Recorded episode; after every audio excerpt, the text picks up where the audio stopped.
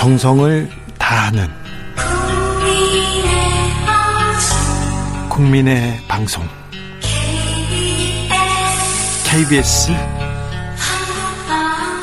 주진우 라이브 그냥 그렇다고요. 주진우 라이브 2부 시작하겠습니다. 라디오 정보센터 먼저 다녀오겠습니다. 조진주 씨.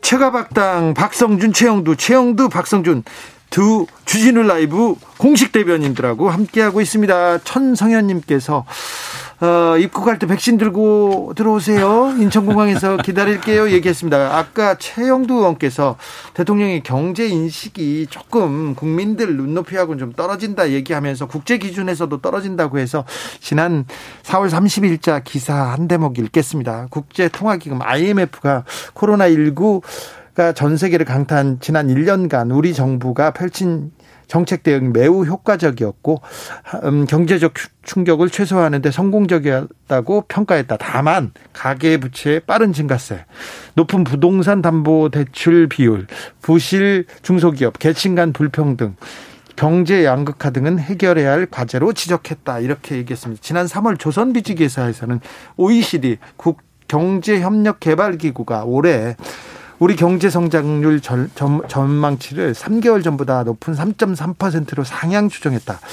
백신 접종 확대와 경기 부양책 등 정책 효과를 통해서 올해 안에 한국 경제가 미국 등과 같이 코로나 팬데믹 이전 수준으로 회복할 수 있다고 봤다. 이렇게 조선일보에서 긍정적으로 좀 쓴 기사가 있네요. 놀랐습니다. 자, 일단 최영도 의원님이 백신 외교를 위해서 어, 박진 의원과 함께 어, 미국에 가십니다. 미국에 가서 어떤 일 하시는 겁니까? 자, 기본적으로 의원 외교라는 것은 항상 우리 행정부 외교와 달리 네. 미국 같은 경우 특히 의회가 행정부보다 셉니다. 더 강합니다. 네. 또 그리고 우리도 여당 야당이 있지만 민주당도 전통적으로 민주 민주당은 미국 민주당, 네. 우리 당은 미국 공화당이랑 네. 이제 정책이나 이념이 비슷한 성향이 있죠. 네. 그래서 이제 이 초당적인 의회 외교라는 게 참 중요했고 국회 내에도 한미 의원 포럼 외교 포럼 이런 게 있습니다. 그래서 지난번에 지금 백신 문제, 특히 백신에 이제 미국이 힘이 세니까 또 백신이 전략적으로 이 백신 관리를 하고 있지 않습니까? 그래서 우리 의회 차원에서 한번 해보자라고 수차례 제안을 했어요. 했는데 네. 지금 여당의 답이 없어서 오늘 아침에 우리 신임 김기현 원내대표가 그렇다면은 우리 당에서라도 가자 했는데 급하게 그러다 보니까 우리 당도 뭐 많이 할 수가 없고 그래서 이제 우리 두 분. 예, 김, 저, 벽, 박진 네. 전에 대통령위원장도 하셨고 또 우리 당내 그 외교안보 특위 위원장이시고 조 바이든 대통령하고 라인도 있다고 막 그렇게 예전에 왜냐하면 그 상원 의장 하시고 미 상원의 외교위원장 하실 때 네. 우리 하원 우리 국회 외교위원장 하셔서 있습니다. 뭐 대통령끼리 만나야 될 것이기 때문에 우리가 백악관을 만나는 것은 조금 뭐 결례인 것 같고 네. 예, 그래서 우리는 의회하고 싱크탱크하고 또 행정부에 네. 하는데 기본적으로 이건 뭐 우리 정상 그 국경을 벗어나면은 초당파적이 되고 국가 이익을 위해서 일하는 것이 뭐 모든 의원 외교의 기본입니다. 네. 예, 거기서 그 기본인데요. 네. 지난번에 나경원 전 원내대표가 미국 가셔가지고 어 얘기하셨던 거뭐 네. 과거에 있었던 전례를 보면 아, 걱정도 됩니다. 7925님께서는 그래도 백신 의견은 여야, 여야가 없습니다. 화이팅 하십시오. 이렇게 얘기하는데. 예, 예, 예. 저는 그래도 이번에 그 최영두 의원이 간다고 하니까 좀 마음이 놓이는데. 과거에 의원 외교를 했을 경우에. 아니, 과거에도 참. 저도요, 저도요. 예, 이제 저 같이 하니까 네. 뭐 최영두 의원님께서는 충분히 네. 미국에 가서. 신사니까 품격 또. 있고. 네. 어, 지금 얘기한 것처럼 한미 간의 백신과 관련된 파트너십을 구축할 거라 봅니다. 근데 네. 과거에 네. 의원 외교를 보면 국내 문제를 가지고 미국에 가서 오히려 정치 쟁점화해서 모욕 주기를 한다든가 네. 어, 오히려 한국을 디스카운트하는 모습들을 많이 봐왔습니다. 북한 계속 공격하고 어, 그러면서 사실은 쟁점화하고 정치화하는 어떤 모습이었는데 네. 저는 지금 얘기한 것처럼 초당적인 협력 구축을 위해서 예. 어, 지금 의원 외교를 간다고 하니까 네. 저는 또 최영도 의원님이 간다고 그러니까요. 하니까 마음이 놓입니다. 최영도 네. 의원님은 또 다르죠. 아, 이거 그게는 아니고요. 저, 이, 그게 이제 미국, 우리가 가서 분란을 일으켰다기보다는 미국 내에서도 대북 강경파, 뭐 대북 대화파가 있지 않습니까? 예. 이제 그 누구를 만나느냐에 따라서 이제 주제가 달라지고 있었던 것 같고 어쨌든 백신 문제는 이게 네. 지금 우리가 전략적으로 지금 지금 관련한 목적은 그겁니다. 단순히 우리나라 백신을 좀 더 확보해야겠다. 지금 사실은 우리가 백신 수합 이야기하는 기본은 이런 겁니다. 우리 네. 정부랑도 조금 이야기를 하고 있는데 이 mRNA 이 모더나 이저 그 백신 있죠. 이거는 네네. 유통기한이 6개월입니다. 6개월, 예, 예. 5개월. 그래서 이걸 마구 쏴둘 수가 없어요. 근데 예. 미국 내에서 지금 백신 이제 분량이 많아져 가지고 남는 게 있습니다. 네. 말하자면 그런 걸 같으면은 우리 한국 정부 협의해서 우리가 백신 유통이라든가 백신 보급 관리가 굉장히 정교한 나라거든요. 네. 그러니까 그런 아주 아주 그 구체적인 뿐 아니라 기본적으로는 근데 아시아 백신 네. 허브를 통해서 네. 한미가 같이 백신을 미국의 백신 신기술, 우리의 백신 양산 기술을 조합시켜서 네. 아시아뿐 아니라 미국과 한국 전체를 충족시키고 장기적인 팬데믹을 어, 해방시킬 수 있는 그런 백신 협력을 하자라는 큰 계획까지 가지고 있습니다. 아, 큰 계획으로 가시네요. 큰 계획이었는데 제가 그냥 뭐 이건 원래 이제 부분적인 얘기를 제가 잘 안 하는 편인데 음.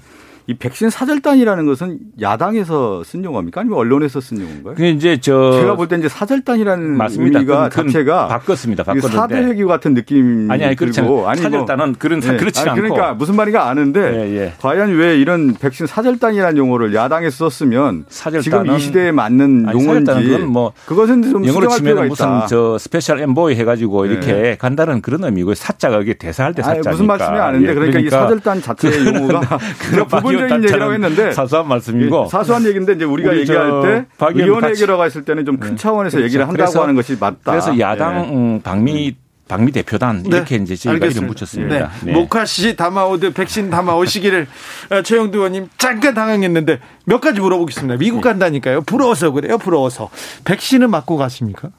백신은 못 맞죠. 우리나라 백신이 부족해서 며칠 전에 백신 전체 접종이 하루에 몇 명 안 됐다는 아니 근데 백신 안 맞고 가시면 다녀오시면 자가격리 하셔야 돼요? 어 근데 그건 이제 출장 규준에 따라서 네. 물론 맞을 수도 있다고 예, 하더라고요. 물론 오메 가면 다, 다 검사를 청밀하게 합니다. 네. 예, 저희도 지금 갑자기 결정됐지만 어제 혹시나 대비해서 검사하셨고. 백신 검사를 받아서 지금 아침에 코도 하셨어요? 예, 예, 코도 했죠. 아프죠. 예. 제가 그 미국 또 해야 됩니다. 말씀드리면 네. 아, 간다고 하시니까 네. 어, 저는 이제 최영도 의원님 믿고 대승적 차원에서 네. 정말 국익에 도움이 될 수 있는 쪽에서 네. 어, 일을 하죠. 어쨌든 뭐 의원들이 이제 외교를 하는 거니까요. 네. 그런 부분에 대해서 실직 도움이 됐으면 하는 바람이 듭니다. 네. 가서 황교안 전 대표도 만나십니까? 일정상 맞을 일정이 없고요. 거의 그리고 그래요? 지금 워싱턴에 가셔야 아니 저희들은 어원 외교를 하는 것이고 예. 그분은 이제 전에 국가 지도자급 맨날 전 뭐 총리 되는 권한 대행이었고 야당 대표가 하니까 그렇죠. 예 지금 다르죠. 저희들은 의원 신분이고 네. 그분은 전, 전 의원 그 전, 전, 전 의원도 국가 지도자 신분 전 뭐 국가 지도자 신분이죠. 그렇게 네. 해서 이제 주로 아마 그 저 초청하신 곳이 수산 네. 숄티라고 네. 북한 인권 같은 부분에서 그 굉장히 강력한 목소리를 가지고 있는 분들이 네. 초청하신 것 같아요. 네. 그래서 이제 그거 좀 저희들 같은 경우는 백신뿐 아니라 은 외교 채널이 있기 때문에 그 네. 외교 채널을 통해서 어, 좀 더 한미 간이 백신과 소극적인 정도가 아니라 뭐 한때 야당에서 미국 국수주의다 말이 있었는데 그 정도가 아니라 국제적 협력의 모범으로 한미 동맹이 이 백신 협력을 이루어 나가자. 알겠습니다. 그런 과감한 제의 외교 채널 또 얘기하셔서 그러는데 대부분 이제 뭐 국민의힘에서 만나는 외교 채널이라고 하는 것이 사실 이제 강경파 매파들은 좀 많이 만나는 경향이 있는데 네. 이것은 백신 아닙니까? 그렇죠. 백신이라고 하는 예, 것은 예. 실용적인 문제이고 국민의 맞습니다. 삶의 예. 질의 문제. 만나는 사람이 좀 다릅니다. 그분도 확실히 다른 사람들을 구분해서 좀 만났으면 좋겠어요. 그 알겠습니다. 가서 이제 강경파 일부의 얘기들을 듣고 와가지고 또 네. 그 이제 그 이제 미국 제 미국도 제야에 있는 그러니까요. 그런 분들이고 예. 우리는 지금 과거에 어, 그런 모습들이 있어서 좀 걱정되는 면도 있었어요. 외교통이라든가 이런 분들을 만나야죠. 왜뭐 예, 미국에 또 인맥이 좀 많이 있으시죠? 아니 임익이 맞는 건 아닌데 근데 네. 이제 의원 신분이기 때문에 네. 대한민국 국회의원으로서 가는 것이죠. 자 국회로 최가박당 넘어가 보겠습니다. 그래서 김부겸 총리 후보자 인사청문회는 보고서 채택은 됩니까 안 됩니까 어떻게 됩니까 여기는? 지금 서병수 의원이 우리 당 서병수 의원이 예. 지금 이게 위원장이죠? 위원장이지 않습니까? 네. 그래서 어제 아마 대통령께서 인사청문회 결과 관계없이 후보자를 임명하겠다라는 취지로 말씀하셨다 이래가지고 이 문 대통령의 언급을 비판하면서 위원장으로서 형식적인 인사청문회 경과 보고서는 채택하지 않겠다 이렇게 밝혔습니다. 예. 그리고 이후로 후보자 가족의 라인 펀드 의혹이 해소되지 않았고 배우자 관련 컴퓨터 유지 보수 업체의 수의 계약에 대해서도 명확하게 해명하지 못한 점 등으로 뭐 도덕성 문제가 있고 그보다 더 중요한 것은 대선을 앞두고 어, 여당 대표에 출마했던 사람이 총 어, 총리가 될 경우에 정치적 편향성이 있지 않느냐라는 그런 우려가 있다 이렇게 했습니다. 부적격입니까? 그래서 부적격하다고 서병수 위원장이 말씀하셨는데 그건 우리 당의 의견이죠. 그뭐 네. 예. 아니 제가 요번에 총무회 보면서 우리나라 일국의 한 나라의 총리 후보의 인사청문회 아닙니까? 그러면 두, 크게 볼 때 두 가지죠. 업적과 비전에 대한 얘기인데 업적은 뭐냐면 그 사람이 어떤 일을 해왔느냐 그 성과에 대한 부분도 조명을 해야 되는 거죠. 과거에 정치를 해왔고 네. 예를 들면 지역주의 극복을 위해서 그동안에 김부겸 총리 후보가 어떤 역할을 해왔습니까? 많은 역할을 하지 않았습니까? 네. 그리고 행정자치부 장관을 하면서 어떤 일을 해왔는지도 조명할 필요가 있을 것 같고요. 과오라고 했을 경우에는 그 과오라는 부분이 도덕적인 부분을 가지고 이제 얘기를 하는 것 같은데 정말 총리 후보자로서 할 수 없는 과오인지를 한번 따져볼 필요가 있고 또 하나는 이제 앞으로의 비전에 대한 부분 아니겠습니까? 그러면 총리가 국정 운영에 있어서 앞으로 무엇을 할 것이냐. 지금 얘기한 것처럼 코로나 전쟁을 잘 대비하고 있는지 불평등의 문제 지금 야당에서 계속 얘기하고 있는 백신의 문제를 잘 하고 있는지 또 하나 부동산도 잘하고 있는지 이런 정책 검증을 하지 않고 지금 얘기한 것처럼 내년 대선에 대한 정치적 편향성을 얘기하는데 이것은 야당 의원들이 잘 명심해야 돼요. 우리나라 민주주의라는 것은 절차적 민주주의가 전 세계가 봤을 때 완결해 있다라고 할 정도의 평가를 받고 있는데 총리 후보자가 어떻게 대선에 정치적 개입을 할 수 있습니까? 그 부분에 대한 것들은 너무 지금 오판하고 있다. 박성진 의원님 예. 내일 미국 가시는데 너무 혼내는 거 아닙니까? 아니 그러니까 뭐냐면 일국의 총리에 대한 국민들이 그 검증을 할때 예. 저는 정책 검증하고 정말 이분이 일을 잘할 수 있는지 비전에 대한 부분까지 해서 국민들이 바라보고 있지 않습니까? 내가 만약에 정치를 한다고 하면 이런 정치를 할 것이다. 이렇게 될 것이다. 예측 가능한 어떤 검증을 해야지 일부분을 가지고 이 총리 후보자가 안 된다라는 그렇다면 그 부분에 자, 그렇다면 최영두 이렇게 네. 최영두 부적격 대상 장관 후보자 3명 중에 이분은 절대 안 된다. 이런 분이 있습니까? 뭐 국민들이 다 알고 계신데 오늘 김기현 원내대표가 만나 씨가 이런 말씀하셨어요. 그 국회의장에게 어, 총리 인준에 반대하는 것이 아니라 하지라 국무위원 후보들, 총리 후보자 전반에 대한 국민의 눈높이에 맞춰야 한다. 이제 이런 말씀 하셨습니다. 예. 지금 지금 뭐 이제 대통령께서는 아니 야당이 괜히 시비 거는 것처럼 이야기하는데 야당이 시비 거는 게 아니라 국민들이 용납 못 하는 겁니다. 아니 어느 배우자는 무슨 도자기를 가져와 가지고 그 밀수 다른 일반인 같아서 밀수 혐의로 그 문제되는 사안이었습니다. 근데 그걸 우리가 들춰낸 게 아니고 그 배우자가 소셜 미디어에 팔겠다고 온통 광고를 하는 통에 언론에 알려지고 뭐 그랬던 거 아니겠습니까? 그래서 이 사실 뭐 계속 학자는 학자 출신 장관 후보자 뭐 후보자들이 반복되는 패턴이 있는데 이걸 좀 미리 한 리스트를 해가지고 철저하게 인사검증을 했어야지 이걸 자꾸 국회에 가져와서 결국 우리 공직사회 장관 대한민국 정부에 대한 신뢰도를 떨어뜨린 일이고 대한민국 국회도 자꾸 그렇게 되면은 부담스러워지는 겁니다. 좀 아쉬운 예, 대목이 네. 많아요. 인사 네, 네. 저 검증 차원에서는 그래서 그럼 박준영 후보가 가장 부적격입니까? 저는 뭐 사실 누가 누군지 잘 모르겠습니다. 너무 보니까 네.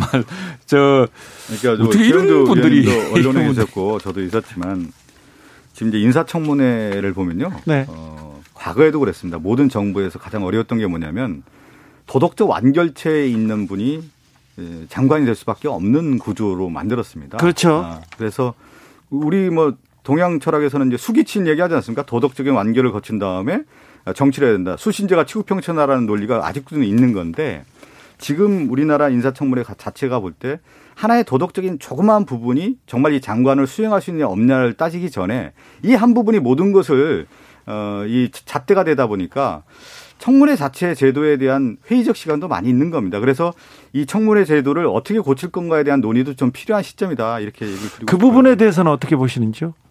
그, 그 부분도 저는 미국에서 이제 이런 미국 제도를 많이 이야기하죠. 저 특파원 때 봤는데 사실은 네. 어, 우리 박 의원 하신 것처럼 정책 검증 주로 하고 사실은 굉장히 좋은 분위기에 끝납니다. 좋은 분위기에 끝나는데 그 전에 아주 철저하게 검증을 합니다. 아, 예, 도덕 검증은 예, 먼저. 예, 예. 사치 해가지고 네. 뭐 200개 리스트라든가 있으면 다 본인한테 물어보고 다 하고 이렇게 해서 어, 뭐, 예, 근데 지금 미국 같은 경우에 커트 캠벨 같은 인도 태평양 지역 지금 정책 조정관을 하시는데 이분은 이분이 국무부 차관보 들어가는데 엄청 시간이 오래 걸렸어요. 그 왜냐하니까 워낙 그 파워 있는 사람이라 알려져서 싱크탱크 할 때 뭐 기부금이 얼마나 들어왔는지 그런 걸 다 검증한다고 늦었다 뭐 이런 말이 있었어요. 있었는데 지금 그러니까 우리도 하려면은 사전에 이 반복되는 패턴이 있거든요. 뭐 위장 전입, 다음에 자녀 동반 무슨 뭐뭐 뭐 등등. 그게 한 200개 패턴이 있다면 그걸 자스치 하고 그 결과를 어 비공개 청문회 비공개에서 이제 정보위원회 하듯이 하고 그렇죠. 이렇게 하면 되죠. 네. 되는데 음. 지금 나오는 부분 나오는 부분들이 네. 이게 우리가 그냥 그 어, 그렇게 하고 맙시다라고 할수 될 문제가 아니라 이게 뭐 본인이 온 소셜 미디어에 올려가지고 알려지는 그런 사람들까지 우리가 어떻게 다 막아줍니까? 알겠습니다.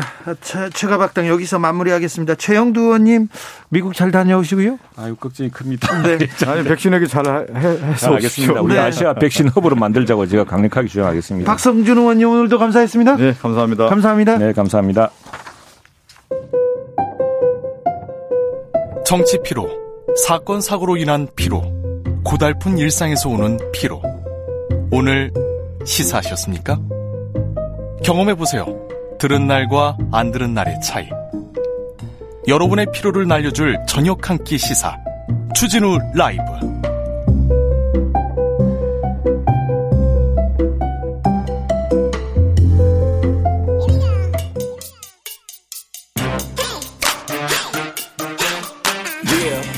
뉴스를 향한 진지한 고민 기자들의 수다. 라이브 기자실을 찾은 오늘의 기자는 은지옥이요. 시사인 김은지입니다 자 오늘 준비한 첫 번째 뉴스부터 가볼까요? 네, 공수처 1호 사건이 정해졌습니다. 정해졌어요. 조희연 교육감이 수사 대상입니다. 네, 굉장히 많은 관심을 끌었었는데요. 네. 공수처가 어제 그렇게 밝혔습니다. 1호 사건이 그렇게 중요한가 막 그랬는데 언론에서 하도 1호 사건, 1호 사건 해서 공수처 1호 사건이 공수처의 특징 성격을 규정할 것이다 하면서 관심이 있었습니다. 네, 앞으로 나아가야 될 방향 그리고 어떤 사건에 관심이 있는지 이런 쪽을 보여줄 수 있기 때문에 관심을 많이 가지긴 했는데요. 네. 공수처가 출범한 지 110일 만에 첫 번째 사건 이렇게 선정했다고 밝혔습니다. 예. 그런데 판검사 고위 경찰 공무원이 아닌 현직 교육감을 1호 수사 대상으로 선택해서 눈길을 끌고 있는데요. 예. 공수처는 조, 조희연 교육감에 대해서 직권남용 권리행사 방해 혐의를 두고 조사한다 이렇게 알려져 있습니다. 네. 이 사건은 감사원으로부터 시작한 사건이라고 보면 되는데요. 감사원에서 보고서를 아주 꼼꼼하게 아주 세밀하게 썼습니다. 네, 이제 그 거의 수사에 준하는 상황이기 때문에 네. 그걸 그대로 가져가도 된다 이런 말들이 나오곤 있습니다. 예. 물론 디테일을 봐야 되긴 하겠지만요. 그래서 감사원이 조희연 교육감을 지난달에 경찰에 고발을 했습니다. 예. 그리고 경찰에서는 다시 이 사건을 공수처로 넘겼고요. 예.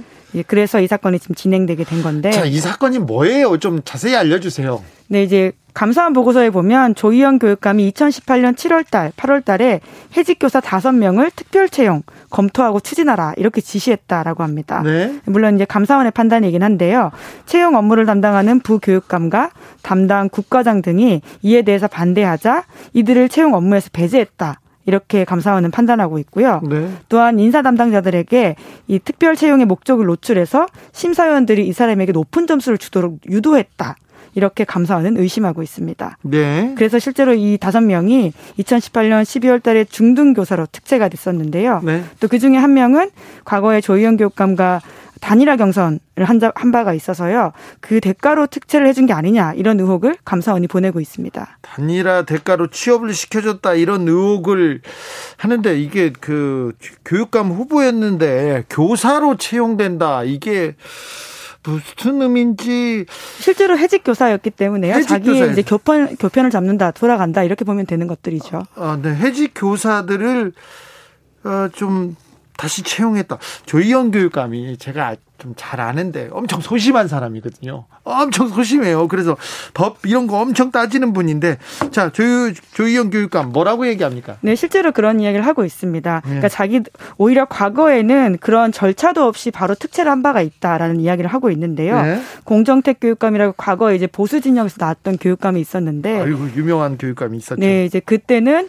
이제 공고도 없고 절차도 없이 10명을 특채한 바 있다 이런 식의 반박을 하면서 오히려 본인은 이런 절차를 만들어서 했었는데 그래서 투명하고 공정하게 했기 때문에 이게 문제 없을 거라고 생각한다라고 밝히고 있고요. 그 말로 뭐 문제 없다는 말을 다 수긍할 수는 없는데 또 다른 뭐 또 다른 얘기는 무슨 얘기합니까? 네, 이제 공수처가 균형 있는 판단을 할 것으로 생각한다라고 하면서 이런 이야기도 하고 있습니다. 이제 감사원의 조사 과정에서 이제 심사위원들 일부는 무리한 답변을 유도받았다라고 하면서 그 이후에 진술을 바꿨음에도 불구하고 그 판단을 제대로 들어주지 않고 감사원이 고발했다 이렇게 조희연 교육감 쪽에서는 판단 주장하고 있습니다. 아무튼 무리한 그 감사원의 감사였다고 이렇게 주장하고 있습니다. 네, 서로 생각이 완전 다르죠. 지금. 다르고 있어요. 예. 이거는 그 해직 무리하게 해직 해직당한 사람들을 이렇게 복권시켜줬다. 그러니까 어, 불공정의 공정화 이게 불 정상화 시켰다 이렇게 얘기하는데 아무튼 공수처에서 이 사건을 수사해도 수사는 이미 감사원에서 했습니다. 근데 수사를 해도 기소를 못 합니다. 기소는 어, 검찰의 판단을 받아야 되죠? 네, 그렇습니다. 뭐 감사원이 강제 조 사건이 있는 것은 아니기 때문에 물론 수사가 좀 더 이뤄질 것으로 보이긴 하는데요. 네. 하지만 거의 수사에 준하는 아주 꼼꼼한 이 사건을 봤다 이런 평가들이 나오고 있긴 합니다. 네. 말씀처럼 공수처가 원래는 대법원장, 대법관, 검찰총장, 판사, 검사 경무관 이상의 경찰 공무원 이렇게 한해서만 기소 그러니까 재판에 붙일 수 있다라고 하고요. 나머지 교육감은 아니에요. 네, 대통령, 국회의원, 시장, 교육감은 사건 수사만 하고 기소 여부는 검찰이 판단하게 되어 있다고 합니다. 그런데 공수처의 핵심은 수사권과 기소권을 모두 가지고 있는 기관이라는 점이기 때문에 사실상 이 사건이 공수처의 1호 사건으로서 그 빛을 발할 수 있을지에 대한 비판들이 있죠. 그래서 공수처가 어떻게 출범했는데 1호 사건을 이렇게 하면 어떻게 해요? 이런 우려도 있습니다. 그런데 PSC님께서 토끼부터 잡아야죠. 그래야 사슴도 잡고 호랑이도 잡고 공룡도 때려잡죠. 선무당이 사람 잡을 수도 있습니다. 믿고 기다림의 미학을 믿고 기다려 보자고요. 이런 의견 주셨습니다. 다음 만나볼 뉴스는요. 네, 김학의 전 차관 불법 출금 의혹 사건에서 새로운 검찰 간부 이름이 나왔습니다. 봉욱. 예, 그렇죠. 봉욱. 전 대검차장. 그렇죠. 이었습니다. 지난 재판에서 얘기가 나왔습니다. 네, 지난주 금요일에 처음으로 재판이 열렸는데요. 그 재판은 공판 기일은 아니고 그 공판에 앞서서 공판을 준비하는 기일이라고 해서 공판 준비 기일. 그래서 피고인들이 직접 나오진 않았습니다. 그럼에도 불구하고 각자가 주장하는 바들을 이번 재판에서 굉장히 쟁점을 알게 되었는데요. 네. 거기서 말씀처럼 봉욱 전 대검 차장 이름이 나왔습니다. 이규원 검사 측에서 얘기를 했죠. 네, 그렇습니다. 그러니까 자기의 혐의를 전면 부인하면서 당시에 봉욱 대검 차장이 지시했다. 이런 이야기를 한 건데요. 예. 그러니까 의사결정과 지시를 한 사람이 대검 차장이고 자기는 대상자이기 때문에 직권남용의 주체가 아니다. 그러니까 오히려 이 죄를 적용하려면 봉욱, 예, 전 대검 차장에게 적용해야지 왜 나한테 이걸 적용하냐 이런 주장을 하고 있는 거죠. 차규근 본부장은 뭐라고 또 얘기했어요? 네, 이제 검찰은 수개월 동안 이 사건을 조사해서 관계 법령과 판례를 검토했다. 뭐 이렇게 이야기를 하고 있는데요. 근데 피고인에게 왜 이렇게 행동하지 않았냐라고 묻는데 그 당시에 완전 무결하게 행동하기는 어려웠었다. 이런 식의 주장을 하면서 무죄를 주장하고 있습니다. 아, 자, 지금 이규원 검사고요. 차규근 본부장도 고위 검사입니다. 두 검사가 지금 재판을 받고 있는데 아, 차규근 본부장 검사는 아니고요. 네. 예, 변호사 출신의 지금 법무부 소속 고위 공직자이죠. 법무부 소속 고위 공직자입니다. 검사는 아닙니까? 그렇죠. 네. 네. 법무부에서 옛날에는 검사들이 다 했는데 이 차규근 그렇죠. 예, 본부장은 거의 최초 민간인으로 알고 있습니다. 네. 민간 출신으로 알고 있습니다. 자, 그러면요. 어, 봉욱 대, 전 대검차장 이름이 나왔어요. 이규근 이규원 검사를 조사하다가 제가 아니라 저는 지시를 받았어요 윗사람에서 그러면 봉욱 전 대검차장도 기소합니까? 네, 조사 수사 대상이라고 아직 이름이 나온 바가 없고요. 사실 뭐 수사를 해야지 기소까지 올라갈 수 있는 상황인데 수사 대상자로도 아직까지는 이름이 나온 바가 없어서 그렇게는 보이지 않고요. 일단 이성윤 중앙지검장은 기소하겠죠? 네, 이제 그렇게 유력하다고 보입니다. 왜냐하면 어제 수사 심의가 열렸고 수사 심의의 다수의 결정이 기소해야 된다라는 부분이었고요. 뿐만 아니라 지금 이성윤 서울중앙지검장 그리고 이광철 청와대 민정비서관 기소 여부도 검찰에서 판단하고 있다라고 하는데요. 네. 이 사건이 지금 점점점 더 커지고 있는데 오히려 지금 이규 이규원 검사 쪽에서는 봉욱 차장까지 사건이 올라가야 된다 이런 주장을 새롭게 해서 눈길을 끌고 있습니다. 수원지검 형사삼부 이정섭 부장이 매우 강력하게 드라이브를 하고 있습니다. 자 다음으로 만나볼 뉴스는요. 네, 시선을 좀 국제로 돌려서 네. 새로운 뉴스를 좀 가져왔습니다. 토스트 메르켈로 주목받는 사람이 있습니다. 그러니까 독일의 메르켈 총리는 9월에 은퇴합니까? 확정입니까? 네, 이제 그때 나가겠다라고 이야기했고요. 사실 정말 오랜 기간 동안 총리로서 있었고 유럽의 거의 얼굴 같은 인사이잖아요. 그렇죠. 대표적인 정치 지도자였는데 메르켈의 시대가 갑니다. 근데 그 후임 자리에 40세 여성이 지금 어, 떠오르고 있다고요? 네, 이제 그래서 전 세계에 좀 주목을 받고 있고요. 게다가 정당도 녹색당이기 때문에 더욱더 주목받는 지점이 있습니다. 예. 안나레나 베어복이라고 하는 정치인인데요. 최근에 녹색당의 독일에서의 지지율 상승세가 심상치 않다라고 하고요. 그래서 실제로 총리가 될 가능성이 아주 높아졌다라고 합니다. 그래요? 네, 독일은 우리나라와 달리 내각제 국가인데요. 그리고 그래서 또 연, 연, 연 정하지 않습니까? 그렇죠. 지금 메르켈 총리도 사실은 여러 당과 연정을 여러 번 바꿔가면서 오랜 기간 동안 총리 자리를 지켜왔거든요. 근데 녹색당은 아주 그 소수 정당이었어요. 기민당, 그죠? 사, 음. 3인당 이런 데가 이런 데가 주로 정권을 주요 정당이었죠. 예. 네, 이제 그런데 녹색당이 1980년에 그 만들어졌다라고 하거든요. 예. 그리고 오랫동안 환경 문제 이야기를 하긴 했었지만 지지자의 한계가 있지 않나 이런 평가도 중간에 받아왔었는데 지금 어떻게 보면 시대가 바뀐 거죠. 네. 새로운 의제를 가지고 와서 젊은 여성 정치인이 그 독일을 대표하는 정치인으로까지 성장해서 굉장히 눈길을 끌고 있는데요. 그러면 지금 녹색당의 선전 부상이 지금 눈에 띕니까? 네, 그렇기 때문에 이번에 총리까지 될 수 있다라고 하는 건데 네? 독일 같은 경우에는 정당이 총선 이전에 총리 후보를 지명하는 전통이 있는데요. 인물이 총리가 될 수 있을 가능성이 있을 때 지금 한다라고 하거든요. 실제로 여론조사에서도 1등 자리를 차지하고 있다고 합니다. 아, 그래요? 예. 어, 어떤 그 정책들이 지금 국민들의 마음을 샀죠? 네, 기후변화 대응, 에너지 전환 이런 것들이 굉장히 중요한 이슈인데요. 한국에서도 관심을 많이 가지고 있지만 유럽에선 더 그 이슈들이 앞서가서 지금 주목받고 있긴 하거든요. 유럽에서는 정치 공약, 대선 공약 1번이 기후변화 대응, 에너지 전환 이런 겁니다. 예, 특히 유권자들, 젊은 유권자일수록 이런 이슈에 굉장히 강하게 반응을 해서 화도 많이 나 있고 기성 정치인들이 바꿀 수 없는 이야기들을 우리가 해야 된다 이런 흐름들이 있어 보이기는데요. 특히 후쿠시마 원전 사고 이후에 독일이 탈핵 결정 이런 것들을 했잖아요. 예. 그리고 갈수록 뚜렷해지는 기후 변화 또 아마 기억하실 텐데요. 디젤 자동차 스캔들 같은 네. 것들도 있었습니다. 독일에서는 아주 큰 사건이었죠. 네, 이제 그러다 보니까 젊은 층에서는 아주 큰 흐름으로서 기후 변화가 중요한 정책적 결정과 이슈라고 하고요. 그것들을 잘 담아내는 정치인이 이번에 총리 자리까지 노리게 되는 상황이 온 거죠. 아, 이 아, 베, 베르보크 말하기도 어렵네. 네, 그러니까 아, 우리한테는 아직 낯선 이름이기 안나레나 때문에. 베어보크 이 예. 후보가 어, 근데 어떤 사람이에요? 네, 1980년생이다. 이렇게 이야기하면 정말 젊은 정치인이다라고 느껴지실 텐데요. 80년생이요? 네, 그렇죠. 네, 그럼... 40대 여성이고 두 딸의 엄마이기도 합니다. 김은지 기자 저보다 나이가 많으시죠. 저는 아직 30대거든요. 네. 또래예요, 또래. 예, 예. 예, 또래로 예, 같은 80년대생으로 묶이면 네. 밀레니얼일 수는 있겠네요. 그래, 그래요. 네.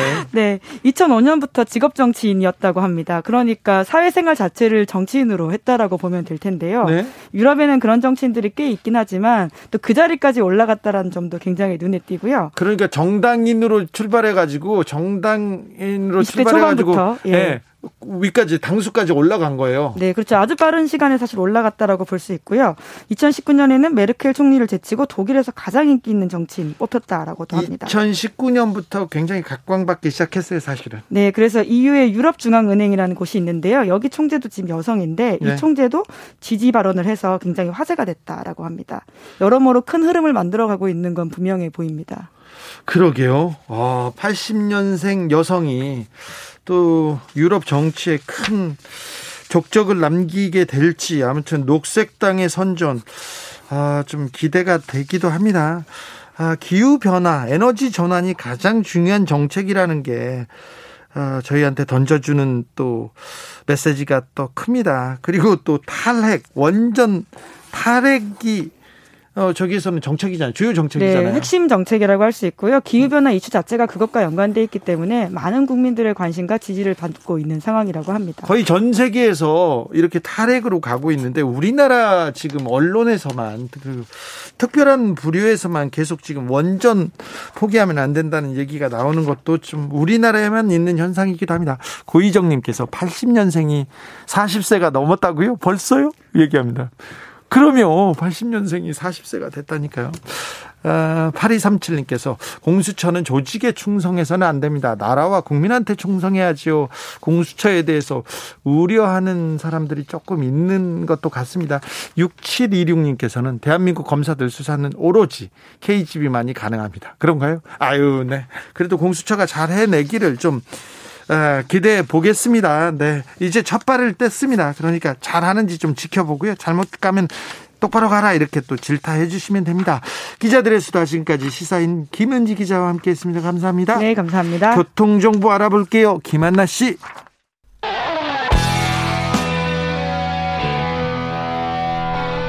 스치기만 해도 똑똑해진다. 드라이브 스루 시사 주진우 라이브.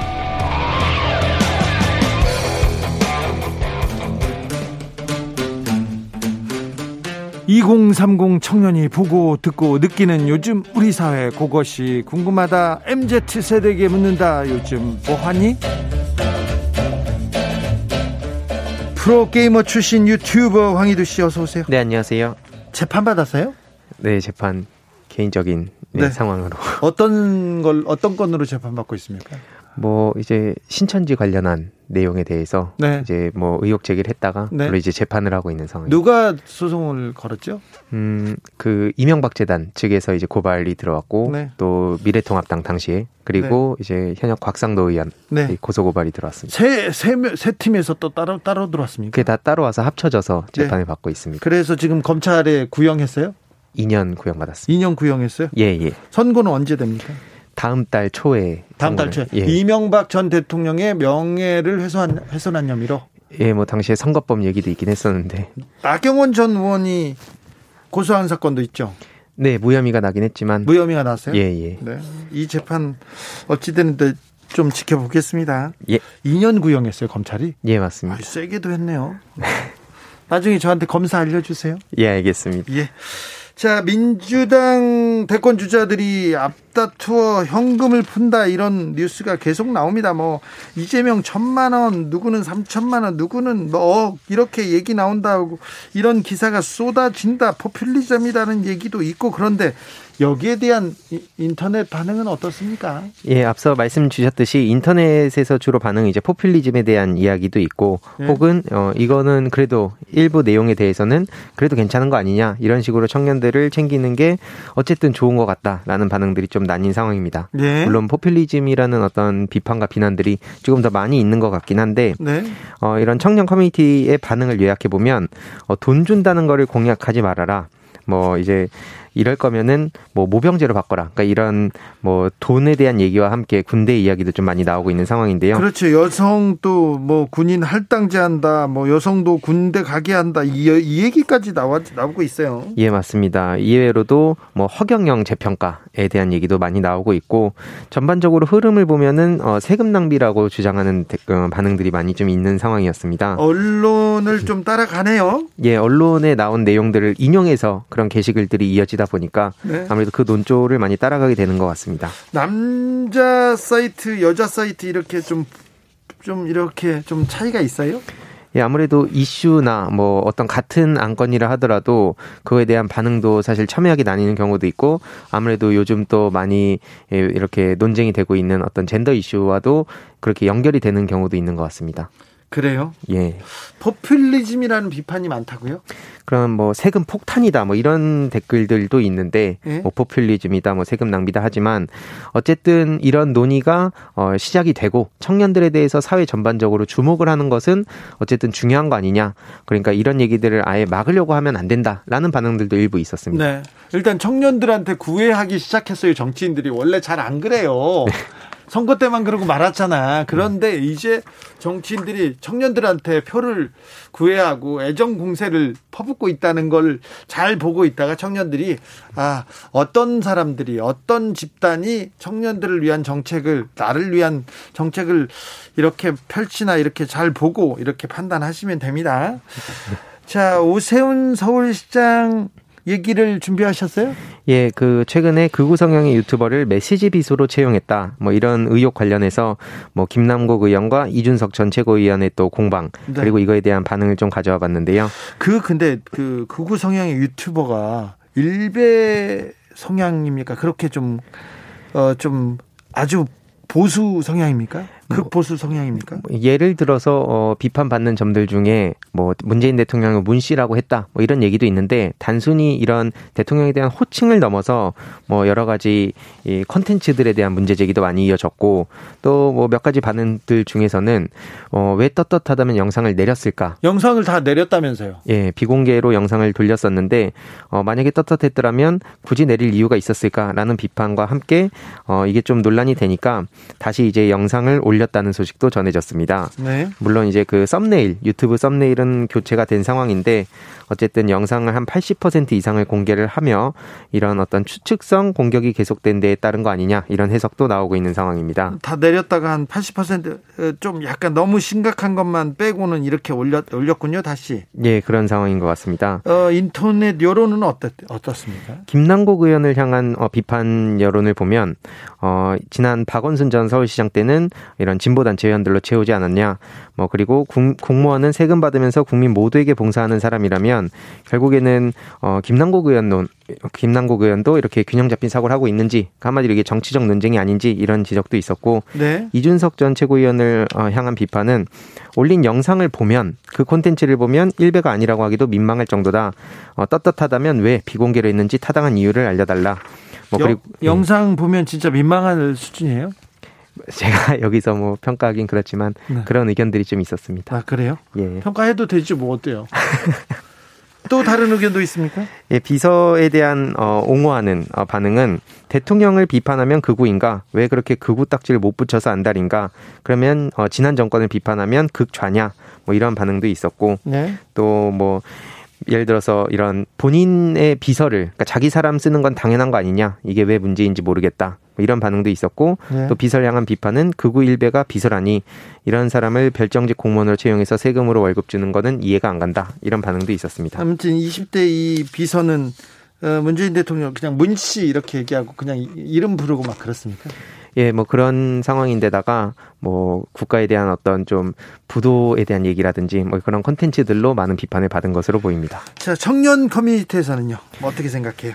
어, 사실 그 모 커뮤니티에서는 비서 관련한 얘기 말고 오세훈 시장 당선 후의 부동산 이야기가 예? 좀 주를 이루는 게 좀 눈여겨봤고요. 아 그래요? 네, 또 다른 어, 몇몇 커뮤니티에서는 만약에 박근혜 정부 시절 어, 만약에 어, 박 씨라고 했던 유튜버를 썼으면 어땠을지 그걸 보면 답이 나온다. 우리나라만큼 표현의 자유가 있는 나라가 많지 않을 텐데 뭐 이해로도 떳떳하면 왜 계정 폭발하는지 모르겠다. 세금 아깝다. 뭐 영상을 보면 단순한 호칭의 문제를 넘어선 것 같다. 이런 반응들이 있었습니다. 네. 그리고 또 여성들이 이 자주 가는 커뮤니티에서는 이런 사람을 대놓고 고용한 오세훈 시장도 좀 비판받아야 되는 거 아니냐. 뭐 이런 사람이 맡은 직책이 연설문 초안 담당 비서라니 뭐 이런 반응들도 있었습니다. 자, 일배 논란이 일었어요. 이 비서에 대해서. 근데 일베 회원들은 어떻게 보고 있어요? 어, 몇 가지만 요약해 봤는데 1배가 이 나라의 중심이다. 네. 어, 우파 유튜버를 채용하고 말고는 상관없는데 유튜버라고 해서 채용한 건 문제다라는 지적도 일부 있었고요. 네. 어, 1배가 범죄 집단인지 어, 난 모르겠다. 이건 어이없는 논리다. 젊은 보수는 대부분 1배 맞다. 뭐 이렇게 당당한 모습도 있었습니다. 아, 1배가 젊은 보수 당당함을 갖고 지금 전면에 나오기 시작했네요. 예, 최근에 특히 그런 모습들이 많이 보이는 것 같습니다. 자신감이 있는 것 같더라고요. 예, 맞습니다. 아, 다음으로 어떤 이야기 만나볼까요? 어, 가상 자산 비트코인 열풍이 계속해서 이어지고 있는데 계속하죠. 계속 예, 갑니다. 이게 연령대별로 보니까 좀 다른 그러니까 선호도 조사가 있어서 좀 간단하게 가져와 봤습니다. 네, 어떻게요? 어, 일단 2030의 다수는 이 가상 자산에 투자를 선호하는 반면 50대는 18%로 굉장히 적은 상황인데요. 20, 30대는 근데 이 가상 자산이 지금 갈 길이라고 이렇게 생각합니까? 주변도 다 그렇, 그렇 습니까? 예, 맞습니다. 실제로 어떤 SNS라든지 예. 이런 그런 단체방을 보면은 계속해서 예. 그런 얘기들이 많이 있고 어, 미래의 우리의 어떤 소중한 자산, 희망 뭐 이런 인식이 되게 많은 반면 황희두 씨도 해요? 저는 안 해봤습니다. 안 했어요? 네. 무섭더라고요. 무섭다고요? 네. 예. 그런데요? 예, 아무튼 근데 기성세대들은 이제 위험 자산으로 인식을 하는 반응이 많았습니다. 그렇죠. 예, 그러다 보니까 이게 아무래도 어, 세대 간의 논쟁으로 이어지는 경우도 있는데 특히 젊은 층들의 반응을 보면 결국에는 이런 투자 열풍에 소외되기 싫어서 소액으로 시작을 했는데 문제는 한번 시작하고 나면은 다른 사람과 비교하게 되고 막 상대적 박탈감을 느끼게 되고 그렇죠. 빚까지 내고 예, 네. 예, 그런 게 계속 반복이 되는 것 같아서 이걸 우려하는 기성세대들의 일부 목소리도 있고 또 그러다 보니까 어, 꼰대 아니냐 또 이런 얘기도 이렇게 계속해서 이어지는 것 같습니다. 네. 가상화폐 한번 발을 내디디면 떼낼 수가 뗄 수가 없다면서 계속 거기만 쳐다봐야 된다면서요? 예, 계속해서 그걸 보다 보니까 최근에 또 2030 지난달 코인앱만 봤나 뭐 이런 기사가 나온 바도 있는데요. 어, 작년 말과 비교를 했을 때 그런 가상화폐 거래소 커뮤니티에 머문 시간이 1억 시간을 넘어섰다는 겁니다. 작년 말과 비교하면 무려 1100% 넘게 급증했다는 겁니다. 작년 말과 비교해서 1100%입니다. 예. 아주 옛날이 아니라 작년 말, 그러니까 예. 몇, 불과 몇 달 전. 이렇게 많이요? 예. 자, 인터넷 여론 반응 뜨겁습니다. 예, 이건 어쩔 수 없는 거 아니냐. 2030은 취업도 잘 안 되고 취업해서 돈 벌어도 집도 못 사는데 고위험 고소득으로 갈 수밖에 없는 거다.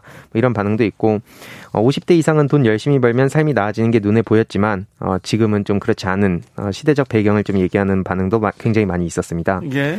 특히 뭐 일부 사과하는 기성세대도 있었는데 네. 이 모두 다 기성세대들의 욕심 때문인 것 같다 이런 반응도 있었습니다. 아, 네. 예, 그래서 사람 심리에 좀 재밌는 점을 하나 이렇게 언급한 사람도 있었는데요. 네. 어, 본인이 이제 어떤 수익을 얼마 벌었는데 네. 내가 이미 돈을 벌고 나서 가격이 더 오르면 오히려 뭔가 막 안 달라고 화가 난다 뭐 네. 이런 반응도 있었습니다. 네. 그 그게 그러다 보니까 계속해서 투자로 이어지고 빚까지 과하게 내서 계속해서 이제 돈을 쓰게 되는. 그럼요. 네. 돈을 벌었는데 네. 꼭지에서 팔았으면 더 벌었을 텐데 그렇게 네. 마음이 아프고 다른 사람들 돈 더 벌었으면 마음이 아프고 뉴턴이 그랬지 않습니까? 뉴턴이 뉴턴이 주식을 했는데 주식 시장 초기에 했어요. 네. 그래서 많이 오를 때 돈을 많이 벌었어. 음. 그런데 어, 더 많이 벌 수 있는데 생각하다가 계속 많이 잃었나 봐요. 네. 그래가지고 자연 법칙은 자연 법칙은 알 수 있어도 인간의 욕망은 모른다고 그렇게 네. 또 한탄을 했다고 합니다.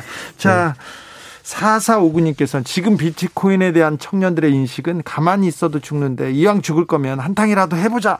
이런 의식 분명히 있다고 생각합니다. 그런 의식이 있어 보여요. 그런 것 같습니다.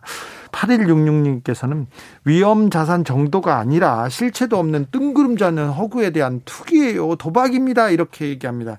5781님께서는 20대를 이렇게 만든 정부가 참 문제지. 정부가 20대를 그렇게 만들었는지는 잘 모르겠습니다만, 네, 이렇게 생각하시는 분들도 많습니다. 녹색지대님께서, 아니, 우리만 우리나라에서만 비트코인 하냐고요. 왜 우리가 20대 애들한테 사과를 해요? 이런 얘기를 또 합니다. 비트코인 얘기만 나오고 지금 가상화폐만 나오면 뭐 이런 반응 뜨겁습니다. 자, 청년들 커뮤니티 반응은 어떻습니까? 예, 코인은 정신이 피폐해지가 좋, 피폐해지기가 좋은 게 앞서 말씀 주셨듯이 24시간이니까 계속해서 새벽까지도 그걸 새로 고침하면서 본다. 그러다 주말 보니까 휴일도 없답니다. 예, 그래서 다른 걸 신경을 쓰지 못한다. 뭐 이런 반응도 있었고, 네. 뭐 경험담도 있었습니다. 나도 이렇게 손을 댔다가 원금 절반 이상 잃고 나오게 됐다. 뭐 결국에는 욕심을 크게 안 부리면 이득을 볼 수 있는데 또 문제는 그게 안 되다 보니까 그런 경험담들이 많이 좀 오가고 있는 것 같습니다. 네. 실제로 코인에 투자하면서 이야기를 어 경험담을 이제 투자와 투기에 대한 차이도 있지만 어쨌든 투자로 보고 그거에 대한 경험담을 많이 나누고 또 질문글도 많이 이어지는 것 같습니다. 그러면서 진작 샀어야 되는데 하는 어떤 아쉬움을 표하는 글도 굉장히 많았고요. 결국에는 안 하려고 했지만 주위 사람들이 하다 보니까 내가 안 하면은 이, 이 흐름을 못 따라간다는 어떤. 불안감. 나만 가만히 있다가 다른 음. 사람들은 다 부자 되는데 나만 이렇게 뒤처지나 그런 생각도 있을 거예요. 예, 사실 그런 반응이 굉장히 많아서 아예 관심을 안 가지던 사람도 서서히 어, 발을 들이게 되는 것 같습니다. 오늘 코인 거래소 오류가 있었어요. 그래가지고 엄청 놀라신 분들 많을 것 같은데 코인은 굉장히 놀랄 놀라는 일이 많은 분야입니다. 이거 참 이걸 어떻게 설명할 수도 없고 하지 말라고 할 수도 없고 참 아무튼 조심하셔야 됩니다. 여기까지 할까요? 네. 요즘 뭐하니 유튜버 황희도 씨와 함께했습니다. 오늘 말씀 감사합니다. 감사합니다. 오늘도 수고하고 지친 자들이여 여기로 오라. 이곳은 주기자의 시사 맛집 주토피아 주진우 라이브.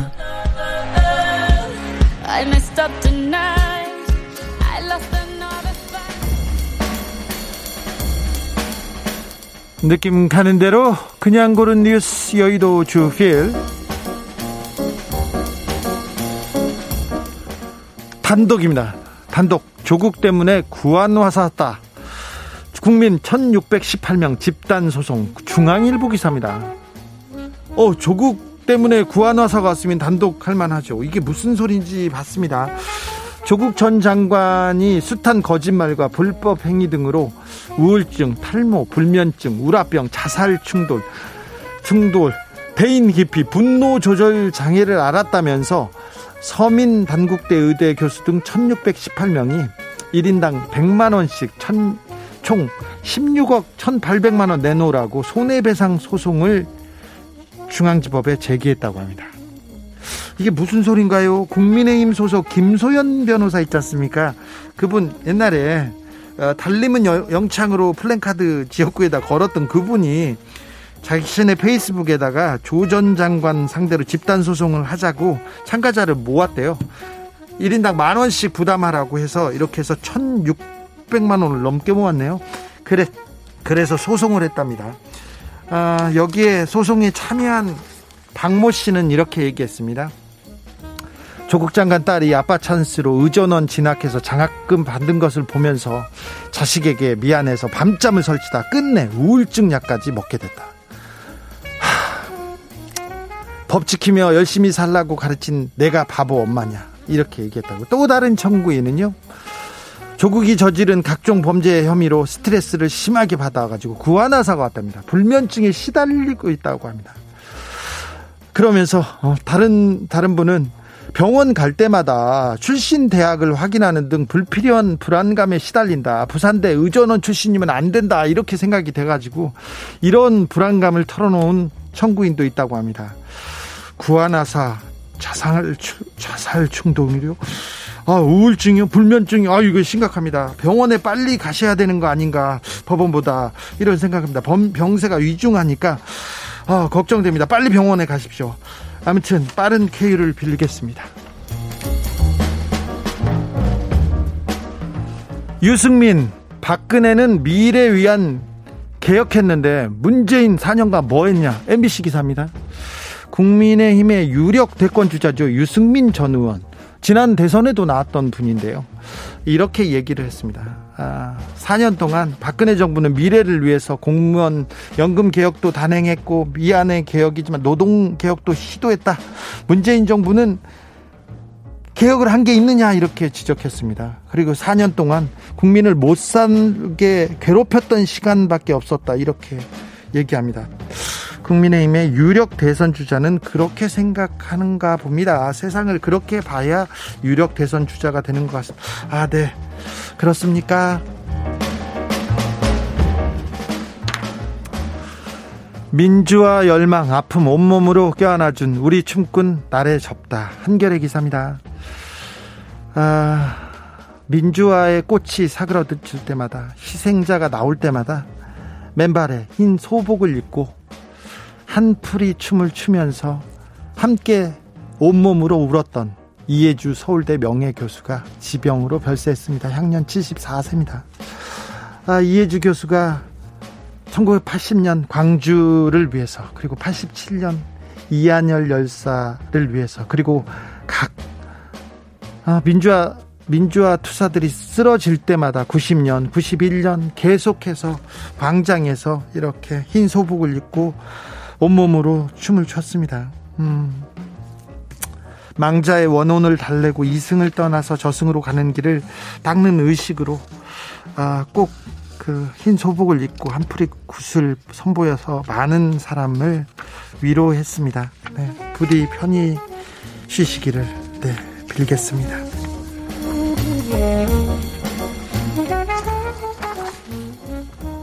아마존 열대우림 한 달 새 축구장 5만 8천 개 면적 사라졌다. 한겨레 기사입니다. 브라질 아마존 열대우림이 지난달에만 지난달 한 달입니다. 5만 8천 개 축구장 5만 8천 개에 해당하는 열대우림이 사라졌다고 합니다. 그런데 문제는요. 건기가 시작되는 건기가 시작되는 5월에서 10월 사이에 산림 파괴가 집중된다는 거예요. 그러니까 우기에 이렇게 많이 벌목을 하거나 이렇게 살림을 훼손했다는 거죠.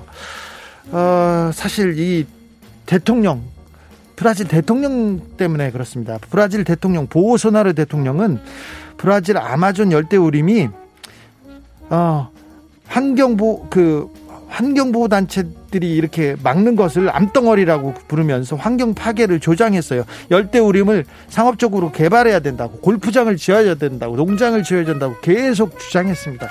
그래서 전 세계에서 보호소나르 대통령을 이렇게 계속 저지합니다. 저지하면서 그러면 안 된다고 얘기하면 그때 국제사회에 돈 내놓으라고 금융 지원해라고 이렇게 또 배짱을 부립니다. 그래서 지금 더 많은 아, 더 많은 산림 훼손이 진행되고 있습니다. 이거 걱정인데요. 아, 정치인 지도자가 얼마나 중요한 역할을 하는지 브라질의 코로나 상황, 브라질의 열대 우림을 보면 명확하게 알 수 있습니다. 네. 우리도 배우, 배웠죠. 그 전에.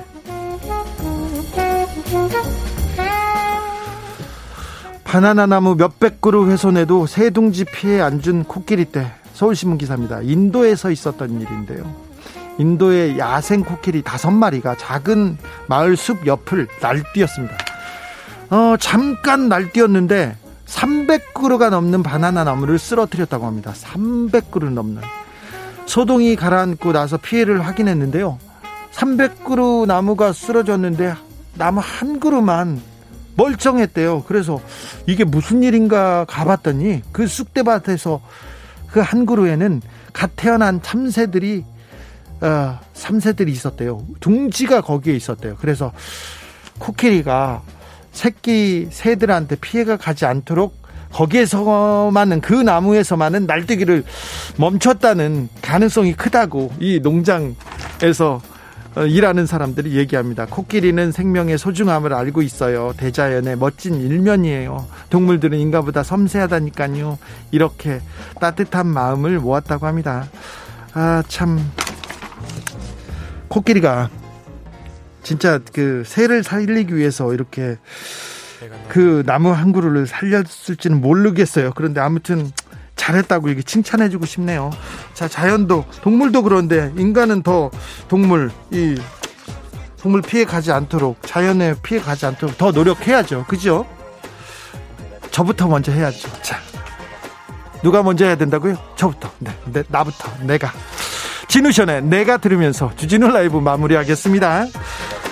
저는 내일 오후 5시 5분에 돌아오겠습니다. 지금까지 주진우였습니다.